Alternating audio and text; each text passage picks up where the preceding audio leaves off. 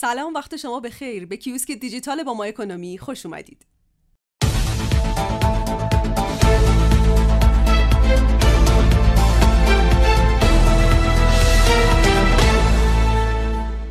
تیتر روزنامه های اقتصادی امروز به رشد نقدینگی در کشور از ابتدای سال پرداختند. روزنامه ها نوشتند 45 میلیارد دلار در طی چهار سال گذشته از کشور خارج شده.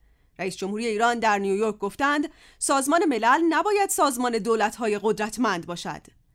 اینجا ایرانه و تیتر روزنامه های اقتصادی امروز چهارشنبه سی شهریور رو با هم مرور می‌کنیم.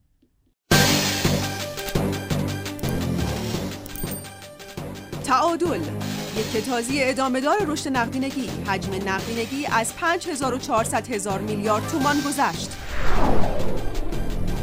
فناوران سازمان تنظیم مقررات بر میزان حجم مصرفی بسته های اینترنت نظارت می کند آسیا یک نظرسنجی گشت ارشاد باشد یا نباشد؟ اقتصاد پویا بازارسازی رمز ریال. صبح اقتصاد خروج 45 میلیارد دلار سرمایه در چهار سال اخیر. آفتاب اقتصادی حساب ذخیره قربانی تقدس فریبکارانه شد. اقتصاد سرآمد. جلوگیری روزها از افزایش تردد ناوگان دریایی ایران در خزر. جهان اقتصاد. استطاعت خرید مسکن رقم پایینی است. جهان صنعت. هشدار انجمن روانپزشکان به رئیسی. فرصت امروز. ریزش بورس به وقت شهریور. کسب و کار. علل شکست حساب ذخیره ارزی. ابرار اقتصادی. دریافت جریمه 60 هزار میلیارد تومانی از بانک ها آوای اقتصاد. سازمان ملل نباید سازمان دولت های قدرتمند باشد.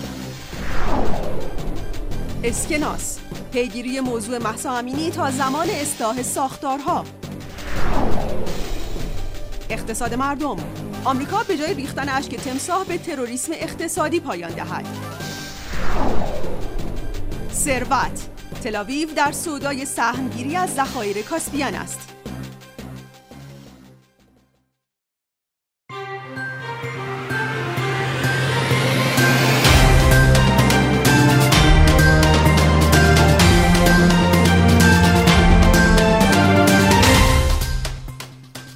تیتر آخرین روزنامه اقتصادی امروز مواجهه اقتصادی. گم شدن فرهنگ شهروندی در شلوغی شهرها.